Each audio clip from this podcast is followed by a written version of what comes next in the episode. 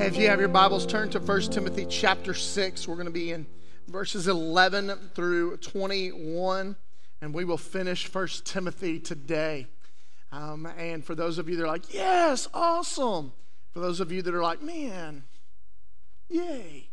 We're going to be in 2 Timothy next week. So uh, we're going to keep going. So 1 Timothy chapter 6, and we've learned a lot from this little book this little letter that, that Paul wrote to this young pastor, Timothy, who's pastoring the church at Ephesus. Uh, we've learned uh, about false teachers and what do we do with them in the church. We've learned about the qualifications of overseers and leaders. We've learned about the qualifications of deacons. We've learned about, about what Paul says about women in the church. We've learned um, uh, what we do with the gospel. We take it and we run with it to the lost, we have learned a tremendous amount about what we as believers who hold to Jesus and are part of the church, his people, um, we've learned what we do and how we function. And last week, we Paul addresses uh, money uh, and says, "Hey, this is this is the the root of all kinds of evil." Um, it is money itself is not evil, but it is the root of all kinds of evil. He addressed that. He's going to kind of touch on that again um, this morning. But for the most part, Paul's going to sum up everything that he's taught us, everything that he's declared to Timothy, everything that he's declared to the church at Ephesus is going to really be summed up in verse 12. And he's going to say this fight the good fight of the faith. Take hold of the eternal life to which you were called and about which you were made. You made the good confession in the presence of many witnesses. He's going to kind of sum everything up in that. Fight this good fight of the faith, Timothy. Church, fight the good fight of the faith. And so he's going to say that um, to the church. And so um, this morning I would like to start with, I'm going to give you several quotes. There's a, there's a book by an author named C.S. Lewis. And if you don't know who C.S. Lewis is, you may recognize. He wrote The Chronicles of Narnia. If you were a kid, ever heard that or, or heard of those books, he's written a myriad of books. Um, but one of those books that he wrote was a book called The Screwtape Letters. And the Screwtape Letters are a series of 31 letters uh, written by Screwtape, who is a um, veteran, experienced, mature demon to his young protege named Wormwood. And all of these letters are, are designed and geared towards showing Wormwood how to um, tempt and lead his human that he's been assigned to to damnation. That, that's the whole premise of the book. And so um, you're going to hear several quotes because of of, of the text today from this book, but we're going to start this morning with this. C.S. Lewis says this. Now, mind you, it's Screwtape writing to Wormwood. Demon to demon, this is how you should do things. The more often he feels without acting, the less he will be able ever to act. In the long run, the less he will be able to feel. Because, see, here's the whole aim this morning for our text is that fighting the good fight of the faith requires action. And so, what Screwtape tells Wormwood about his human is he said, hey, if you can get him to feel things but not act on them, man, that's the best place you can ever have him. If he, he can feel things and go, oh, man, I'm bummed out about that but never do anything, he's won. The enemy has won, hasn't he? And so, so for us, fighting the good fight of the faith that, that Paul is writing to Timothy here says requires action. It requires us to do some things. And so, right out of the, the hat, Paul's going to give us a bunch of action words. What are action words? They're what? Thank you, man. We got some English people here today. Good job, right? They're verbs, right? They're things we do.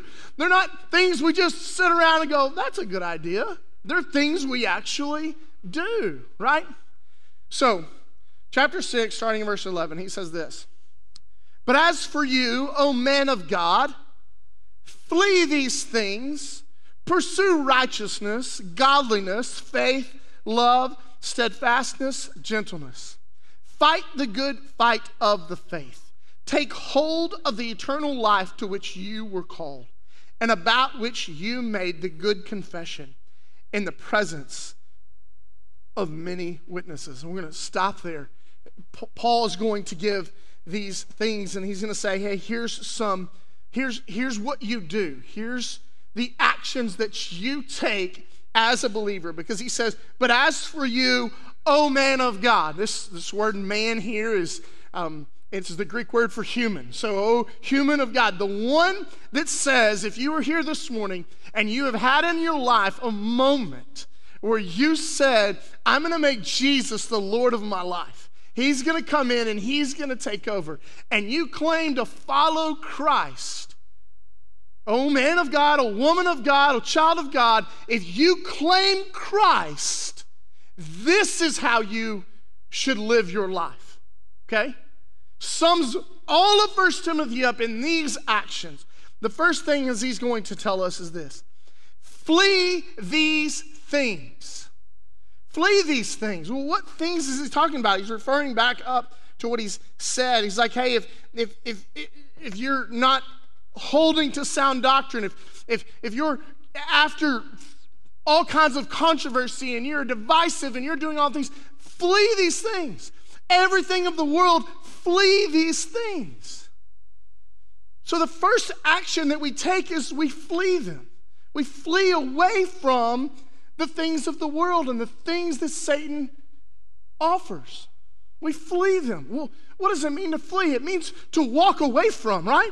To go in the opposite direction of. But the problem is, most of us see it and go, ah, it's not that big a deal. And when we say it's not that big a deal and we don't take an actual action to flee from it, what we end up doing inevitably is we slowly draw closer to it. And so Paul says to the believer, flee. Go away from the things of the world. Because listen to this. I, I want you to hear this. Satan aims, this, this is what Satan aims to do to defame God's glory, distort God's gospel, and destroy God's people. I'm going to read it again for those of you that didn't hear it. Satan aims to defame God's glory, distort God's gospel, and destroy God's people. That's his aim, that's his goal. And if we don't flee from it, we're assisting him in it. He wants to wreck your marriages. He wants to destroy your relationships. He wants to abolish your purity, attack your integrity, and at all costs keep you from knowing the glory of God and spreading the gospel of God. That's his goal. And as long as you stay close to it and not flee it, he's winning, he's succeeding.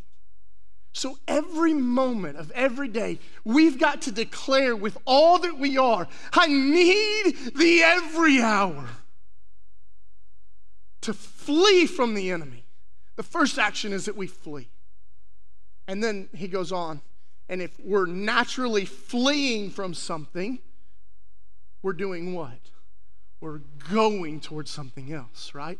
We're pursuing after something else. Look what he says pursue, and then he gives this list of things. So the first thing we do is we flee, the second thing we do is we pursue. We run after something. We run after Christ.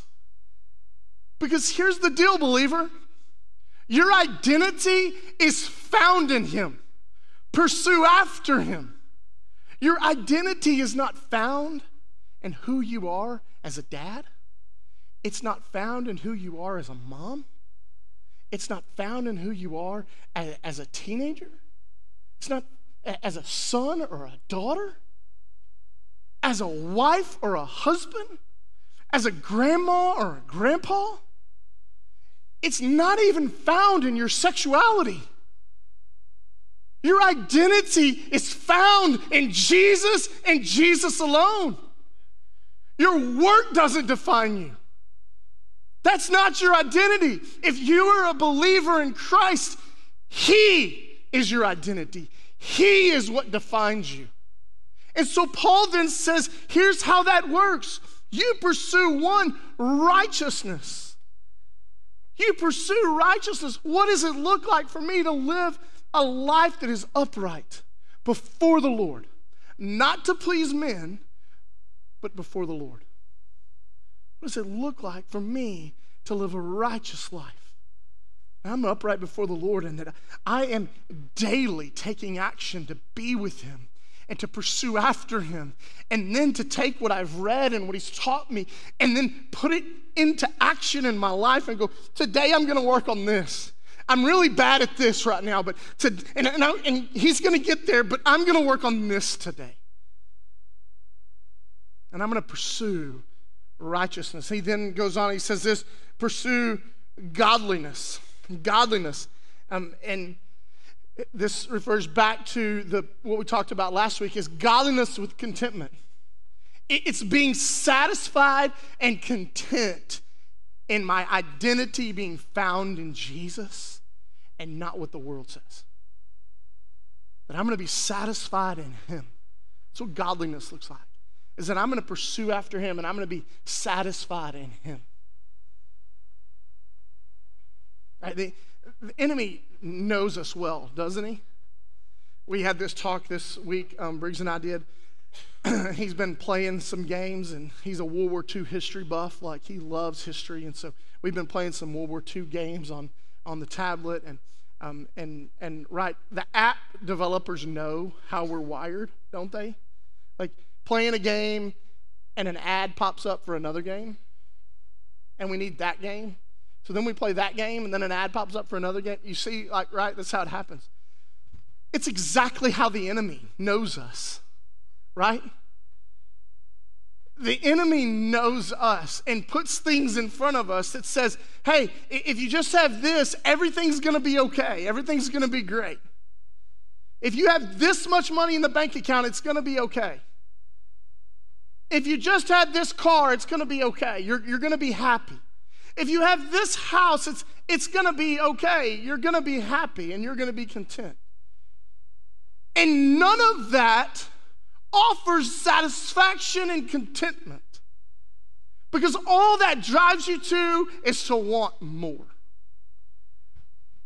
But Jesus satisfies always. When we pursue after Him and we pursue after godliness and go, man, I, I want to be satisfied in Christ. This always wins. This always satisfies you. He says, pursue after godliness. And then he goes on, he says this he says, faith, love, steadfastness, and gentleness. Look, faith is, is, is what one defines our relationship with the Lord. Paul says, hey, pursue after that. Pursue after the faith that, that, that, that you once confessed that He was Lord. Pursue after that. My fear for so many people in church is that you may have had an experience with the Lord, and that's as far as you ever took your relationship. And you're said, I'm good. And you have yet to pursue the faith that once you proclaimed. And you come in here every single week and you sit in these chairs, you go, I, I checked it off. I was at church on Sunday but you have not opened your Bible, you haven't turned on a worship song, you haven't done anything the rest of the week. That's not pursuing your faith. You made a decision because you didn't want to go to hell.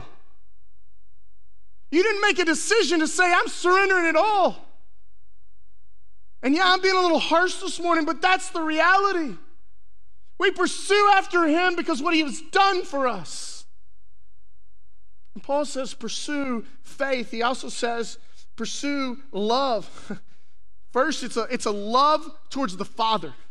The more I pursue the love of the Father and I understand and begin to, to comprehend who He is, I, I then comprehend who I am. And when I do so, then I begin to treat others differently because I know the grace and the mercy and the kindness and the gentleness He has shown me. He says, pursue that kind of love. And then He says, pursue steadfastness, that we hold strong, that we hold in place when circumstances are tough, when life is hard, when faith is hard, we stand firm and we say, I'm going to hold fast to my faith, even if it's all I have. I'm going to hold fast to it. And some of you, you've been there in your life, and some of you, you will be there in your life. And some of you are there right now, that all you have left to hold on to is your faith. Paul says, pursue that. Pursue that. Be steadfast. And then he says this is that in all of this, we pursue gentleness. That we pursue gentleness. It's that we're gracious and kind in all of it. We pursue gentleness. That people don't approach us and are worried that we're going to judge them or they're worried that we're going to somehow get all over them and we're going to eat their lunch because they haven't lived their life perfectly. But it is living and pursuing gentleness so that people can approach you and say, hey, I'm, I'm struggling. Like, hey, it's okay, me too. Let's walk together. We're going to pursue that kind of gentleness. So, so our first action is that we flee, but our second action that Paul says is that we pursue. And then the third thing is he says this is that we are to fight the good fight of the faith. We're to fight. Like, okay, we're, we're to flee, but we're to fight? what Paul's getting here is he's, he's using an athletic term. He's not, he's not saying like, let's, let's duke it out, right? Like, come on, Clint, let's go. Me and you, your arms are longer, but I'm pretty sure I got you by like 90 pounds. So we're going to do this, right? It's not what he's talking about, right? What he's talking about instead is it's an athletic term of, hey, we're, we're going to train ourselves. We are going to, to make ourselves ready. We're going to fight the good fight of faith. We're going to fight um, all the temptation that comes our way by fleeing and pursuing. Now we're going to train and we're going to make ourselves ready for the day that's coming where we get to proclaim Jesus to anybody and everybody. That's what he says. It's an athletic term here. He says, hey, fight the good fight of faith. And one of the things I want to mention here is that so many times I think we, when we talk about fighting for the, the good fight of faith, is, is we want to say that we're fighting for victory. We got to win. Wrong. He, he won the victory on the cross. So, guess what that means for you, believer? You fight from victory. It's already won. The war has won, been won. Victory is declared. So you get to fight from that place. So when the enemy tempts you, you say, hey, guess what? I'm a child of God, and he wins. Any of your kids are ever like to their siblings, like, hee, he, he, I win? Right? That's the reality for Satan. He can come at us and we say, ha ha, sucker, we win. We fight from that place of victory. And we train ourselves so that we can declare Jesus to the world. Then our fourth action is this like, Brady, come on, man, you got to get this going. We're only on like verse 12, right? Hang on. Take hold of the eternal life to which you were called and about which you made the good confession in the presence of many witnesses. He says, hey, take hold. Take hold of your faith. What does it mean for us to take hold? It means for us to own it and make it our own. Teenagers, it's no longer your parents' faith. When you come to know Christ, it is yours. Kids, whenever you come to know Christ, it is your faith, not your parents' faith. Adults, it's not your parents' faith, it's your faith. It's not your parents' tradition, it's your faith. We take hold of it and we make it our own. And we say, God, what do you want to do with me? As I, as I flee and as I pursue and as I fight, God, what do you want to do with me? How do you want to use me?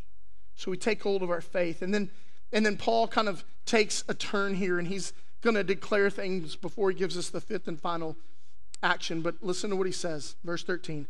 I charge you in the presence of God, who gives life to all things, and of Christ Jesus, who in his testimony before Pontius Pilate made the good confession to keep the commandment unstained and free from reproach until the appearing of our Lord Jesus Christ, which he will display at the proper time. He who is the blessed and only sovereign, the King of kings and the Lord of lords, who alone has immortality, who dwells in unapproachable light, whom no one has ever seen or can see. To him be honor and eternal dominion. Amen. And amen, church. Paul stops for a moment and in the middle of this gives this doxology and, and, and really answers the question of why do we flee? Why do we pursue? Why do we fight? Why do we take hold of? Because this is who Jesus is. He's worth every moment. He's worth every fight. He's worth every struggle because this is who He is, church.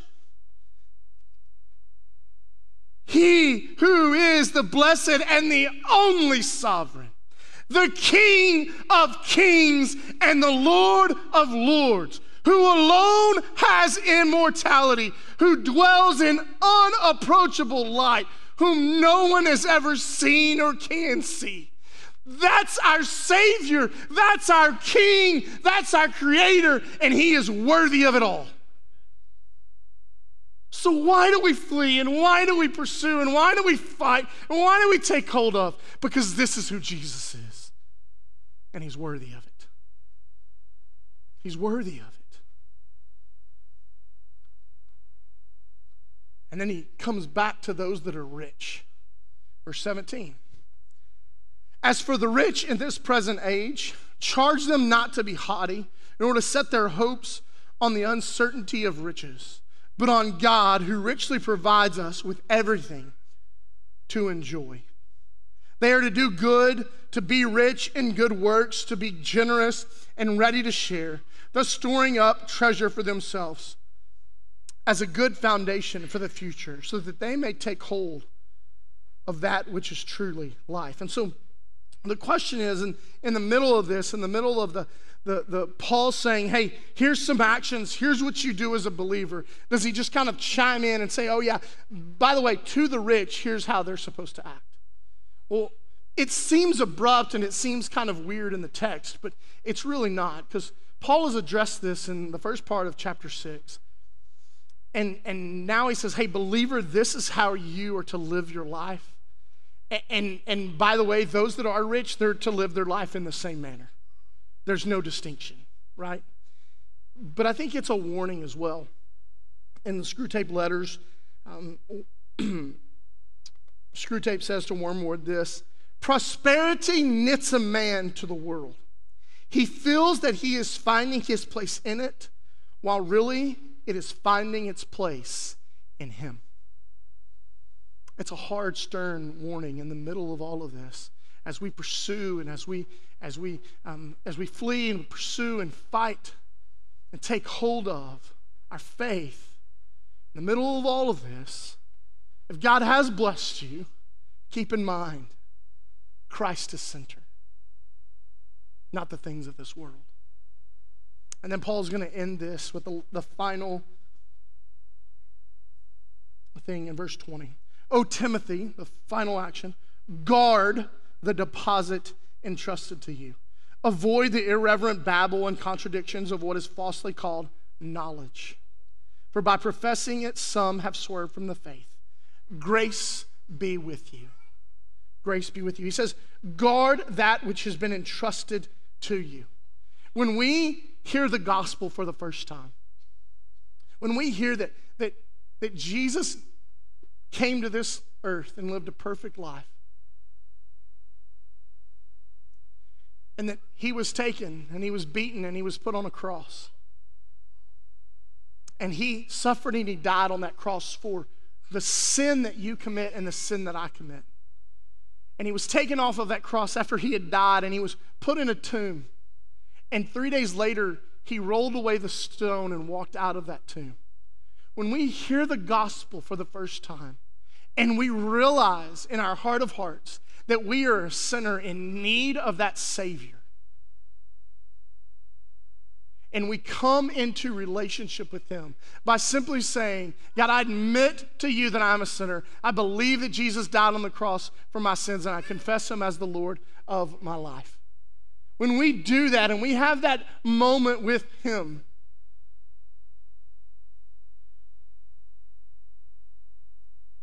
it's that moment that we come a new creation. And Paul tells Timothy, guard that deposit that's been given to you guard what you have been given. And the way we guard something is we protect it and we grow it, don't we? We take it and, and, we, we may help it flourish and we protect it and we make sure that it grows. That's what we do with our kids, isn't it? They've been entrusted to us and we guard them. We protect them. We help them flourish and we help them grow. Guard the deposit that's been given to you. And what, a, what an honor it was a, a couple of weeks ago to be in Canada and just be around Bo. I love Bo Neal. Like, we, I just, he and I just are like, we just, we get each other for, like, you know, you just meet those people and you're like, we're just, we just get each other. We laugh the same things, like, we just, you know. But I couldn't help but think of, of Oak Grove and the deposit that you, the deposit that you made in that young man's life. And he took that deposit and he guarded it and he grew it and it flourished. And now, thousands of miles away, people's eternities are being changed in Calgary because of the deposit that Oak Grove made in a young man's life. You can clap, it's okay, come on. But I say that because there's been a deposit put in you if you were a believer. Are you guarding it? Are you helping it grow and flourish? And so my question for you is this is what it what this week have you done to flee and to pursue and to fight and to take hold of. Throw them, they're going to roll them up there. But, but what have you done this week to do these things? What have you actively done to flee the enemy? What have you actively done to pursue after Jesus? What have you actively done to fight the good fight of faith and train yourself? What have you actively done to take hold of your faith? What have you actively done to, to guard the deposit that's been entrusted to you? What have you done? And, and, and if the answer is, Buddy, I have no idea if I've done any of those things, okay, then what will you actively do this week? Because sitting and doing nothing is not an option as a believer. Because fighting the good fight of faith requires action. So, what will you actively do this week to pursue after him? I'll close with this last quote from C.S. Lewis as Screwtape writes to Wormwood Do not be deceived, Wormwood. Our cause is never more in danger than when a human, no longer desiring, but still intending to do our enemy's will, looks around upon a universe from which every trace of him, meaning God, seems to have vanished, and ask why he has been forsaken, and still obeys. Church, let's fight the enemy with all that we are in obedience to the Father. Let's pray. God, thank you this morning for your word. Thank you for the book of First Timothy, Father, for all that it teaches us and all that it has done to shape us as, as individual believers, but Father, as a church. Father, this morning, for, for those that are in this room that have never stepped foot into faith with you, Father, I pray that in these moments, even when they're nervous and they're, they're, they're don't understand everything, Father, you would give them courage. And if that's you this morning, I'm going to simply just show you and share with you how you do that. You simply pray to the Father God, I admit that I am a sinner. I believe that Jesus Christ died on the cross for my sins. And I confess him as the Lord of my life. Father, for those here this morning that just say, I'm, I'm struggling to do any of these things, I feel like I'm just kind of complacent and, and not moving forward. Father, I pray this morning that this would be the fire. That we would no longer just sit still, but Father, we would actively run with all that we are after you.